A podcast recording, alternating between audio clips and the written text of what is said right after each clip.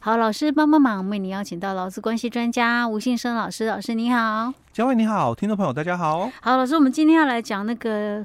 呃，组织从属性，好，嗯，我们之前有讲到的人格从属性，然后经济从属性，其实我们要讲的都是说判断到底这个是不是劳动契约、劳务啊雇佣关系的时候一个判断。嗯，那如果不是的话，那当然可能就是其他关系的，可能是承揽关系啊，或其他的什么关系的哈。OK，因为我们之前提到过嘛，嗯，契约当事人就两个，嗯。啊，那。你是劳动契约，嗯，那当事人就是雇主跟老公，嗯，如果你是承揽契约的话，嗯、当事人就是承揽人，嗯，哦，跟定做人是。哦，那所以到底哦，嗯、你是老公，嗯，哦，还是承揽人，嗯、哦，这个就影响到这个契约的一个属性嘛，哦，是 OK，所以我们之前大概有提到过了哈，嗯、包括这个人格从属性啊，嗯、或者是这个。劳务的这个专专属性的一个问题嘛，哦，嗯、还有就是这个经济从属性，嗯、哦，那最后哦，我们就来介绍就是组织从属性的一个部分哦。是。那组织从属性的一个判断里面哦，最主要是谈到劳务提供者他是不是有纳入事业单位的这个组织体系，哦，嗯、那而且哦，他必须是透过跟同僚分工哦，使得完成工作，哦。嗯好，这个我们可能要解释一下。哎，对，这个我们要解释哦。所以在我们检核表里面哦，它有两个选项哦，就是说看你第一个选项有没有符合哦。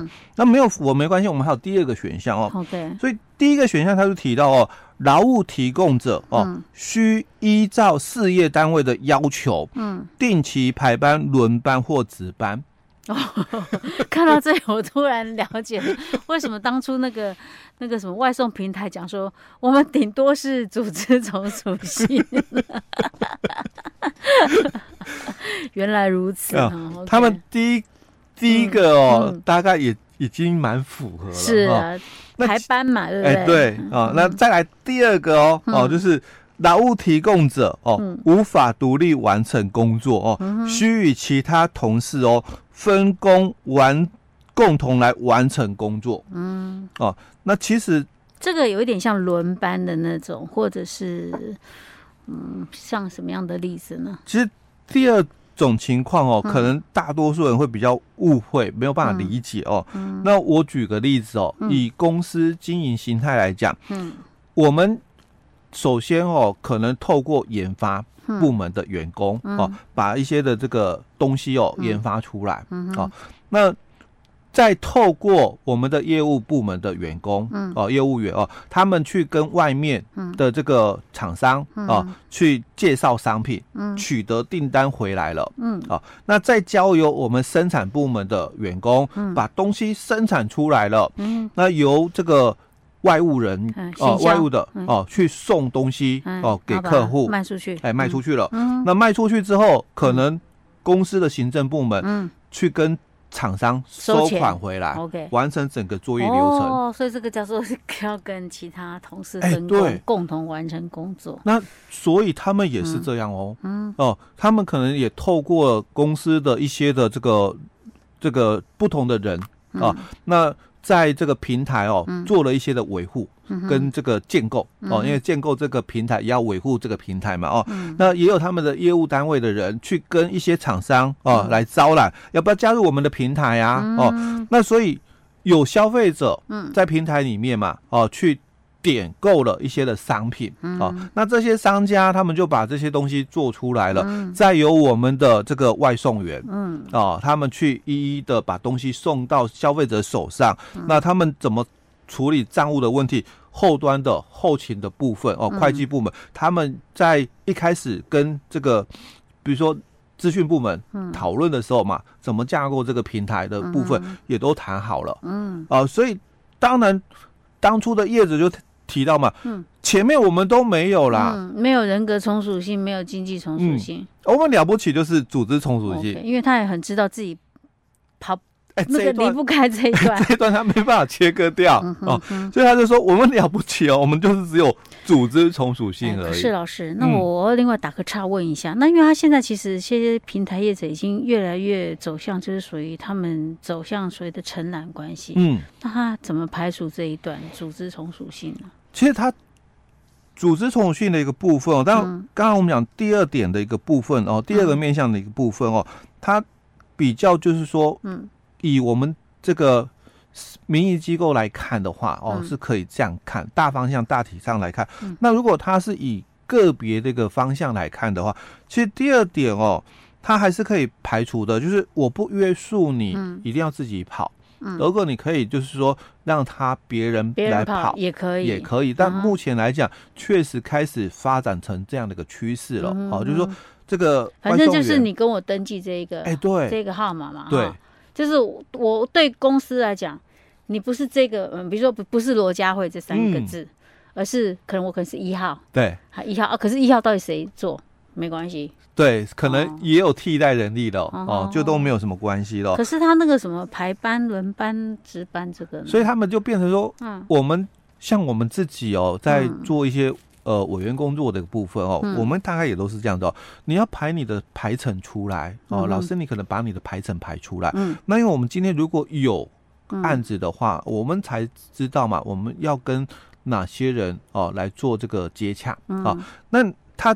不是要求排班了，嗯，而是把你可以的时间给我，给我。哦，我没有说你一定要，呃，这你今天一定要排一个时段给我，明天一定要排一个时段给我，没有，你就看你自己的时间。你可以的时间你来了，哦，就比较弹性弹性一点了。哦。那其实这样的话，慢慢哦，它就脱离了所谓的从属性的一个问题了哦。OK，所以为什么现在很多平台就是说外送平台外送员？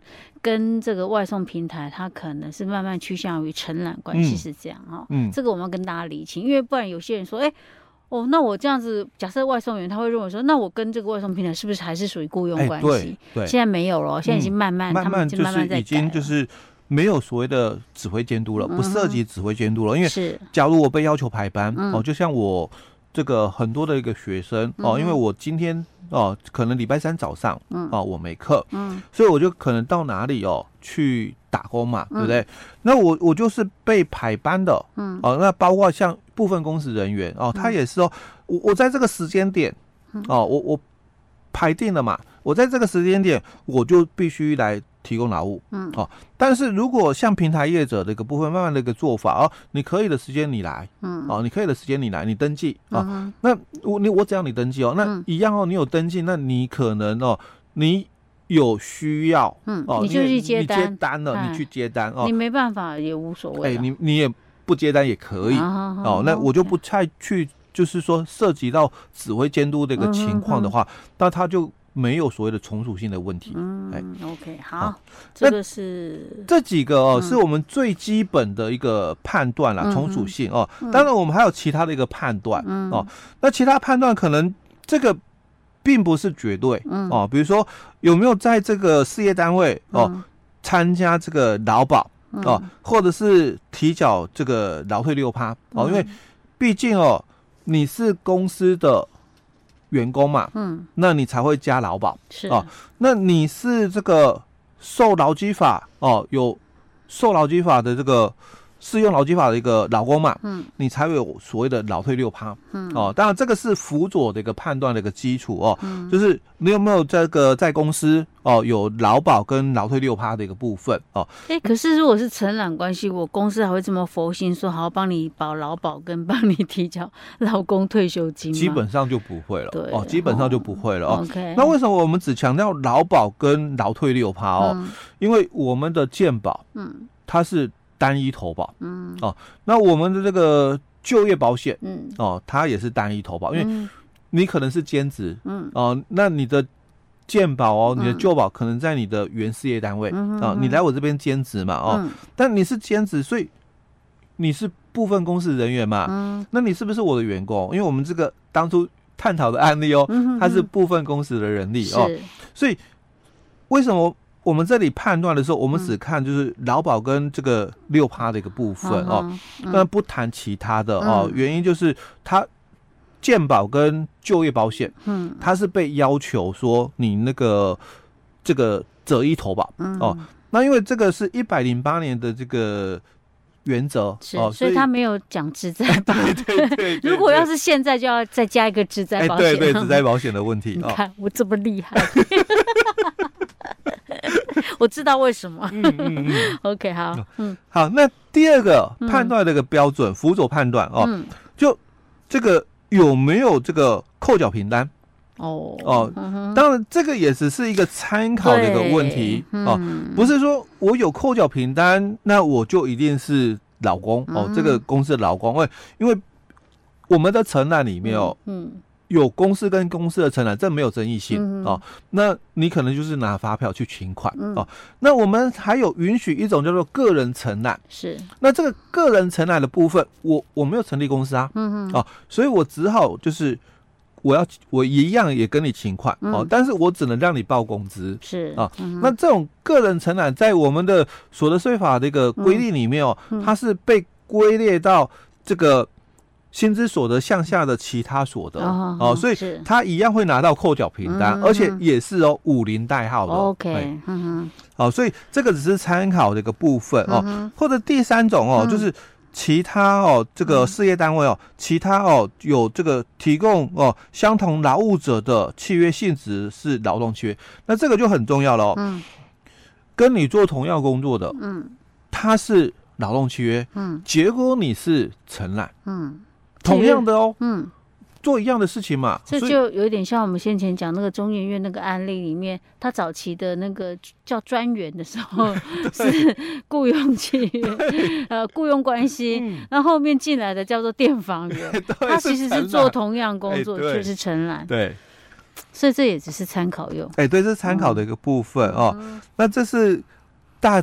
致上哦，在我们这个劳动部主管机关那边哦，嗯，所提供出来哦，就是说这个劳工朋友哦，或者事业单位了哦，你们到底哦跟你们的这个另对照，我们讲就是说契约的当事人嘛，嗯，哦，你们事业单位哦，如果你是跟劳工来签这个契约，当然你的契约就是劳动契约哦，那如果你是来跟承揽人签契约，那当然你就是承揽契约啊。哦嗯、所以到底他是跟你之间哦有没有这些所谓的从属性哦，就很重要了哦。那劳工也是哦，假如我符合这些所谓的劳工的一个特征哦，嗯、当然我的契约就是劳动契约了。嗯嗯，OK，好，老师，我们今天先讲到这儿。嗯。